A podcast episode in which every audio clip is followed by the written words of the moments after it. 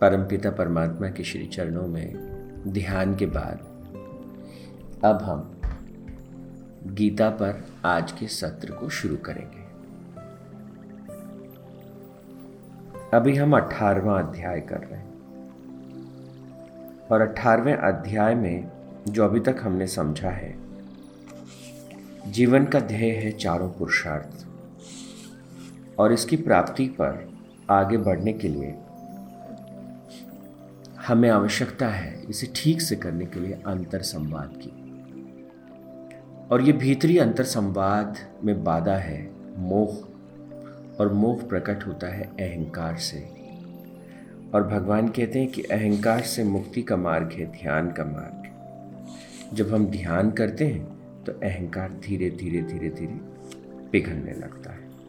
जब हम तप करते हैं तो ये अहंकार धीरे धीरे घुलने लगता है। और भगवान ने कहा कि ध्यान कैसे करना है और कैसे किया जाना चाहिए। तो उन्होंने कहा कि एक एकांत जगह पे बैठें, हल्का भोजन करें, मन, वाणी और शरीर का संयम रखें और नियमित रूप से इसका अभ्यास करें, वैराग्य के साथ इसका अभ्यास करें। तो वैराग्य मतलब अपने चित्त को सब जगह से हटा के एक चीज़ पर केंद्रित कर पाना। तो अभी हम थोड़ा और भीतर प्रवेश करते हैं। इक्यावनवें श्लोक में कल हमने बात की थी, वैराग्य से तात्पर्य है कि शब्द, स्पर्श, रूप, रस, गंध, इन विषयों से आप अपने आप को हटा सकते हैं। आप अपने आप को समेट सकते हैं। जैसे कछुआ अपने सारे अंग प्रत्यंग समेट लेते हैं ना, आप अपने आप को समेट सकते हैं। उसी समेटने को वैराग्य की शक्ति कहते हैं।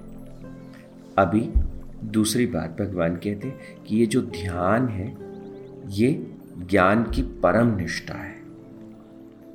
ये पचासवें श्लोक में इसके बारे में बात करते हैं। तो जब आप ध्यान को प्राप्त होते हैं तो धीरे धीरे धीरे धीरे इसी मार्ग पर बढ़ते हुए आप ब्रह्म को प्राप्त होते हैं। आप जो है अपनी अंतरात्मा को प्राप्त होते हैं। तो इस मार्ग को कैसे जिए? तो भगवान आगे के सूत्रों में इस बारे में स्पष्ट करते हैं। तो ध्यान की तैयारी कैसे होगी? एक एक करके हम देखते हैं। देखिए, पहली चीज़ कहते हैं कि सर्वत्र आसक्ति रहित। ये बड़ी इंटरेस्टिंग बात है। सर्वत्र आसक्ति रहित, जिसकी आसक्ति ना हो। आसक्ति से क्या मतलब है? आसक्ति रहित बुद्धि वाला। जिसकी आसक्ति होगी, कभी भी वो अपने चित्त को किसी एक जगह टिका नहीं पाएगा। कभी इधर, कभी उधर, कभी यहाँ, कभी वहाँ, उसका चित्त हमेशा भागता रहेगा। तो भगवान कहते हैं कि सबसे पहले सर्वत्र आसक्ति वाला, जिसका जिसका मतलब जो आसक्त हो आसक्त से तात्पर्य जिसने, जिसका ध्यान इधर उधर भागता नहीं। जिसने अपने आप को हर तरह से जो है समेट लिया है। तो सर्वत्र आसक्ति रहित हुआ, जिसने अपने आप को पूरी तरह से समेट लिया है। कहीं पर भी जो है उसका ध्यान, उसका चित्त भागता नहीं। जब जब आसक्ति हमारे भीतर होती है तो हम उसकी तरफ़ बहने लगते हैं। तो भगवान क्या कहते हैं कि आसक्तियों से रहित होना पहली चीज़। अपने ध्यान को भीतर खींच पाने की सामर्थ्य उसकी शक्ति, पहली चीज़। दूसरी बात क्या कहा? स्पर्शा। स्पर्शा अर्थात भोगों की तृष्णा से रहित। भोगों की तृष्णा से रहित मतलब मैं ये कर लूँ, मैं ये खा लूँ, मैं ये पहन लूँ, मैं ये ओढ़ लूँ, मैं ये ऐसे कर लूँ, मैं वैसे कर लूँ। तो भगवान कहते हैं कि आप अपने मन को गति दे रहे हैं। जितना आप अपने मन को गति दे रहे हैं, आप भीतर प्रवेश नहीं कर पाएँगे। भीतर प्रवेश क्यों करना है? भीतर क्यों जाना है? कि भीतर जो है, अहंकार क्या करता है? अहंकार एक कवच निर्मित करता है। जैसे बीज के चारों तरफ़ एक कवच होता है। तो अहंकार जो है एक कवच के रूप में हमें सीमित कर देता है, एक बीज के रूप में हमें सीमित कर देता है। और भगवान क्या कहते हैं? हमें जाना क्या है? अपने भीतर जाना है, ताकि हम भीतर से उगने की प्रक्रिया को शुरू कर सकें, जीवन की प्रक्रिया को शुरू कर सकें। तो उसकी तैयारी में वो क्या कह रहे हैं? आसक्तियों से रहित बुद्धि वाला स्प्रहा तृष्णा और जो भोग हैं उनसे रहित जीते हुए अंतकरण वाला। जीते हुए अंतकरण वाला।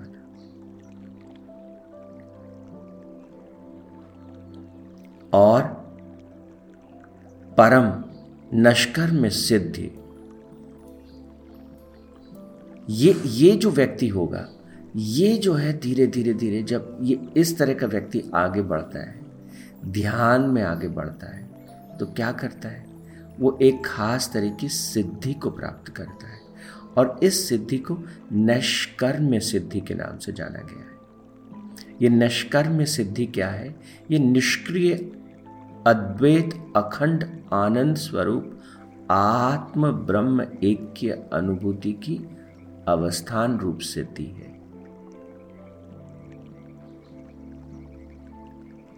नष्कर में सिद्धि से मतलब है कि साधना के पथ पे चलते चलते चलते चलते और धीरे धीरे अहंकार का पर्दा इतना इतना इतना घुल गया कि पूरा पर्दा ही गायब हो गया।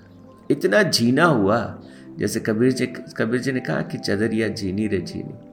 और वो झीनी झीनी चदरिया से उस परम पिता परमात्मा की झलकियाँ मिल रही थी और आनंद लूट रहे थे, लेकिन बाद में उस चदरिया को धर ही दिया, साइड रख दिया और जब उसे साइड रख दिया तो क्या हुआ?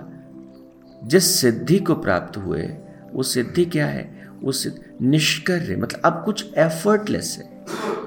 अद्वैत, अखंड, आनंद स्वरूप जो आत्म ब्रह्म ऐक्य की जो अनुभूति है, उस अनुभूति रूप सिद्धि को हम प्राप्त करते हैं।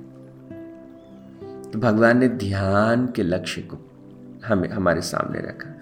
क्यों करना है ध्यान? कहाँ जाएँगे हम ध्यान करके? कहाँ हम पहुँचने वाले हैं? तो उन्होंने कहा कि जैसे ही ये अहंकार गिरता है, तुम उस ब्रह्म एक के सिद्धि को प्राप्त करते हो। तुम अपनी आत्मा के साथ, तुम्हारा मन और तुम्हारी आत्मा आपस में घुल जाते हैं। और वो जो तुम्हारा भीतर का जो एक होना है वही तुम्हारी असली शक्ति है, वही तुम्हारी असली ताकत है। उसके बाद तुम राष्ट्र निर्माण करो, तुम समाज का निर्माण करो, तुम कुछ भी बनाओ, तुम व्यापार करो, तुम शिक्षक बनो, तुम कुछ भी बनो, जहाँ तुम जाओगे, जीवन को निर्मित करोगे और जीवन तुम्हें निर्मित करेगा। You will be you know a lighthouse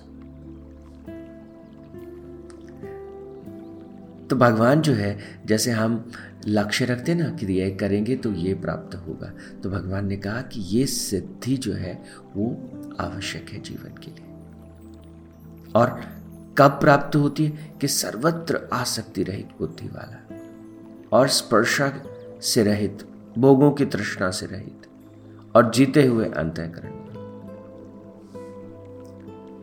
आप देखिएगा कि बहुत बार व्यक्ति को इच्छा होती है, मेरे पास बहुत पैसा होना चाहिए, मेरे पास बहुत पैसा होना चाहिए। अब देखिए, पैसे की उस अपार तृष्णा में क्या होता है? वो मन को बहुत उद्वेलित कर लेता है। उसका मन ये, वो वो, और फिर वो एकाग्रचित नहीं हो पाता। और जब वो एकाग्रचित होकर के किसी कार्य को कर नहीं पाता तो वो उस पैसे को, उस लक्ष्य को भी प्राप्त नहीं कर पाता।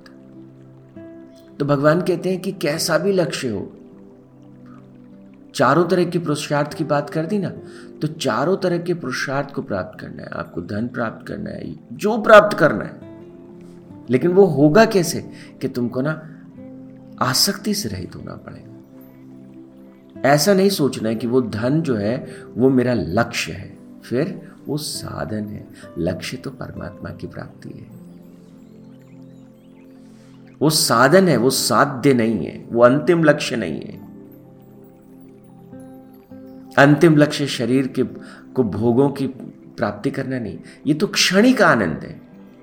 हाँ ठीक है, रास्ते में मैं अपने ध्यान को, एकाग्रता को बनाता हुआ, अपने जीवन की साधना को करता हुआ, जो जीवन के छोटे छोटे अनुभव हैं, इनको लेता हुआ आगे बढ़ूँगा।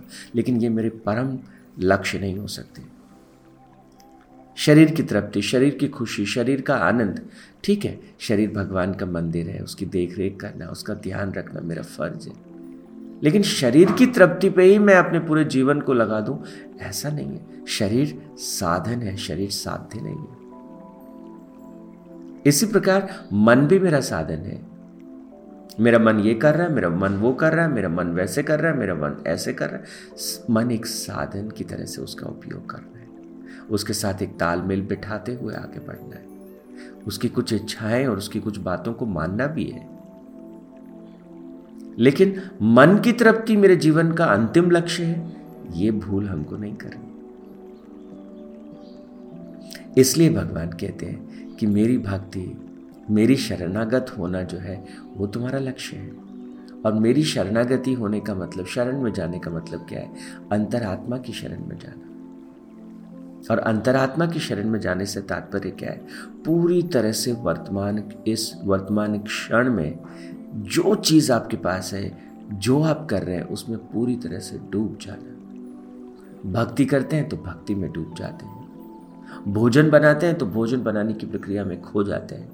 अध्ययन करते हैं तो अध्ययन बनाने की प्रक्रिया में, उसमें पूरी अध्ययन में अपने आप को डुबो देते हैं, भूल जाते हैं, बाकी सब दुनिया है भी क्या? तो भगवान कहते हैं, जब हर चीज़ तुम इतना डूब के करते हो तो हर क्षण तुम मुझे अनुभव करते हो। हर क्षण में तुम्हें भीतर तुम्हारे साथ खड़ा हुआ रहता हूँ।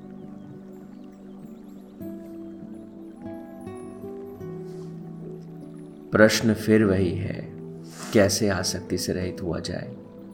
कैसे भोगों की तृष्णा से हम मुक्त हों? पर भगवान कहते, पहले लक्ष्य तो रखो। कैसे हम अपने अंतकरण को जीत लें? तीन बातें बताई ना भगवान ने। आसक्ति से रहित, बुद्धि वाला।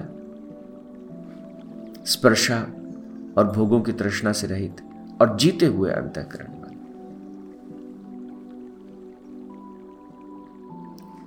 तो ऐसा जो व्यक्ति है, ये उस नष्कर्म में सिद्धि को प्राप्त कर सकता है। तो ये तीनों चीज़ें कैसे प्राप्त होंगी हमको? इसके लिए हम क्या क्या करें? तो इसके लिए भगवान ने जो है, वो कुछ तैयारी हमको बताई है। और कब कोई व्यक्ति जो है, ऐसा हो सकता है, उसके बारे में आने वाले श्लोकों में इसका वर्णन है। ठीक है ना? तो भगवान कहते हैं, एक बार तुम अपने लक्ष्य के प्रति स्पष्टता लेके आओ। फिर धीरे धीरे उस लक्ष्य से के प्रेम में पड़ जाओ। और जब लक्ष्य के बारे में स्पष्टता है और तुम लक्ष्य के प्रेम में पड़ गए हो तो तुम देखोगे कि तुम भीतर से बदलने लग गए। तुम्हारा लक्ष्य तुम्हें बदल देगा जब व्यक्ति का लक्ष्य जो उसका लक्ष्य होता है ना और उस लक्ष्य के प्रेम में पड़ जाता है तो धीरे धीरे धीरे धीरे व्यक्ति बदलने लगता है। बदलाव की एक प्रक्रिया भीतर शुरू हो जाती है। तो हम आ, साधना के इस पथ पर कैसे आगे बढ़ें ताकि हम आसक्तियों से रहित हो जाएँ और हम स्पर्श हा यानी कि जो भोगों की जो तृष्णा है उससे हम रहित हो जाए और अपने अंतकरण को जीत लें ताकि हम उस नष्कर्म में सिद्धि को प्राप्त कर सकें, जो निष्क्रिय है, अद्वैत, अखंड, आनंद स्वरूप, आत्म ब्रह्म, एक की अनुभूति। है तो चलिए अगले वाले सत्र में हम इसके बारे में बात करेंगे। कैसे हम इस साधना के पथ पर आगे बढ़ें और उसके लिए क्या क्या करना होगा। हुँ? आज के लिए इतना ही। Thank you so much